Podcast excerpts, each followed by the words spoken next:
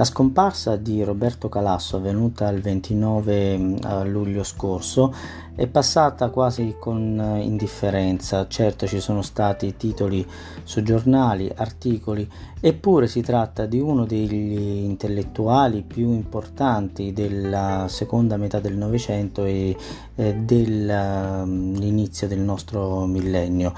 Um, Insieme a Bobby Balzlen, eh, che ricorda egli stesso in un libro, è stato fra i fondatori della casa editrice Adelphi, che ha la peculiarità di essere una casa editrice che si occupa di titoli apparentemente secondari, di una letteratura apparentemente secondaria, di quelle curiosità, di quei, di quei libri che costituiscono tutto sommato una rarità in un certo senso eh, perché ehm, attraversano delle vie secondarie della letteratura europea, mondiale, eppure com- eh, mantengono, portano eh, tracce indelebili e importanti eh, per la lettura complessiva della cultura dell'Ottocento e del Novecento. Molti titoli sono anche eh, di narrativa scientifica, eh, fantascientifica, ci sono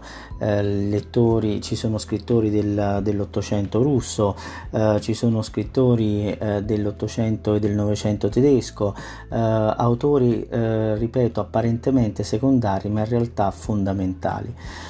Mm, mi piace ricordare mm, Roberto Calasso eh, ripor- riportando una, un brano, una citazione da sua, uh, un suo saggio Come ordinare una biblioteca, uh, nel quale uh, fornisce indicazioni ai lettori per poter gestire e organizzare gli scaffali della propria biblioteca, con la regola del cosiddetto buon vicino, suggerita dall'autore A.B. Warburg, eh, oppure con quegli spunti di etichetta annotati su libri sempre a matita, mai a penna. Cito.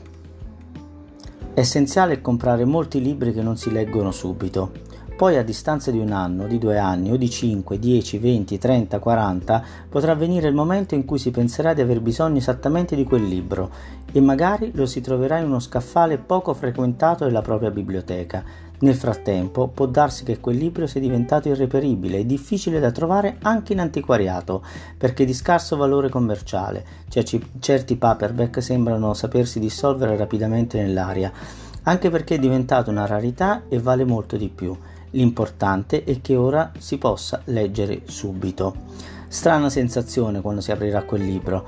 Da una parte il sospetto di aver anticipato senza saperlo la propria vita, dall'altra un senso di frustrazione, come se non fossimo capaci di riconoscere ciò che ci riguarda se non con un grande ritardo. Poi ci si accorge che quella doppia sensazione si applica anche a molti altri momenti della nostra vita. Roberto Calasso